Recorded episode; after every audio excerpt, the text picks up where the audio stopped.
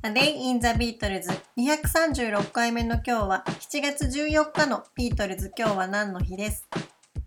？1967年の7月14日ビートルズのシングル All You Need Is Love がニューミュージカルエクスプレス誌でチャートの1位に輝きました。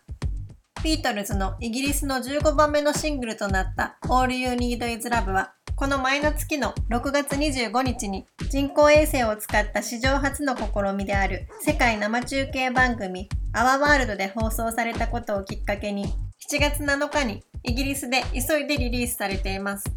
また10日遅れて7月17日にはアメリカでもリリースされ、イギリス、アメリカ両国で B 面は Baby You Are Rich Man が収録されていました。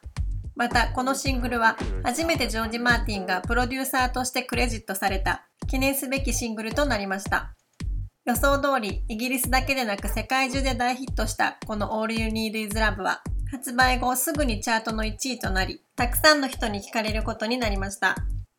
このシングルがリリースされた時期はアメリカを中心に巻き起こった社会現象であるサマー・オブ・ラブの時代でニール・アスピノールは All You Need Is Love は当時の空気、フラワーパワーをはじめとするいろんなムーブメントを表現している。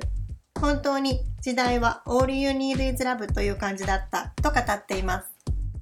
All You Need Is Love はイエローサブマリンのサウンドトラックの中にも収録されています。この楽曲のメッセージはイエローサブマリンのコンセプトにもなっています。イントロのフランス国歌に始まり、キャッチーな歌のメロディー、そしてエンディングまでたくさんの音楽的な情報が詰め込まれていて、何度聴いても飽きることのない楽曲だと思います。時代によってその受け止められ方やパワーは多少変わってくるところはあるかもしれませんが、これから先もずっと歌い続けられていくビートルズの楽曲の一つだと思います。A Day in the Beatles 236回目おしまいです。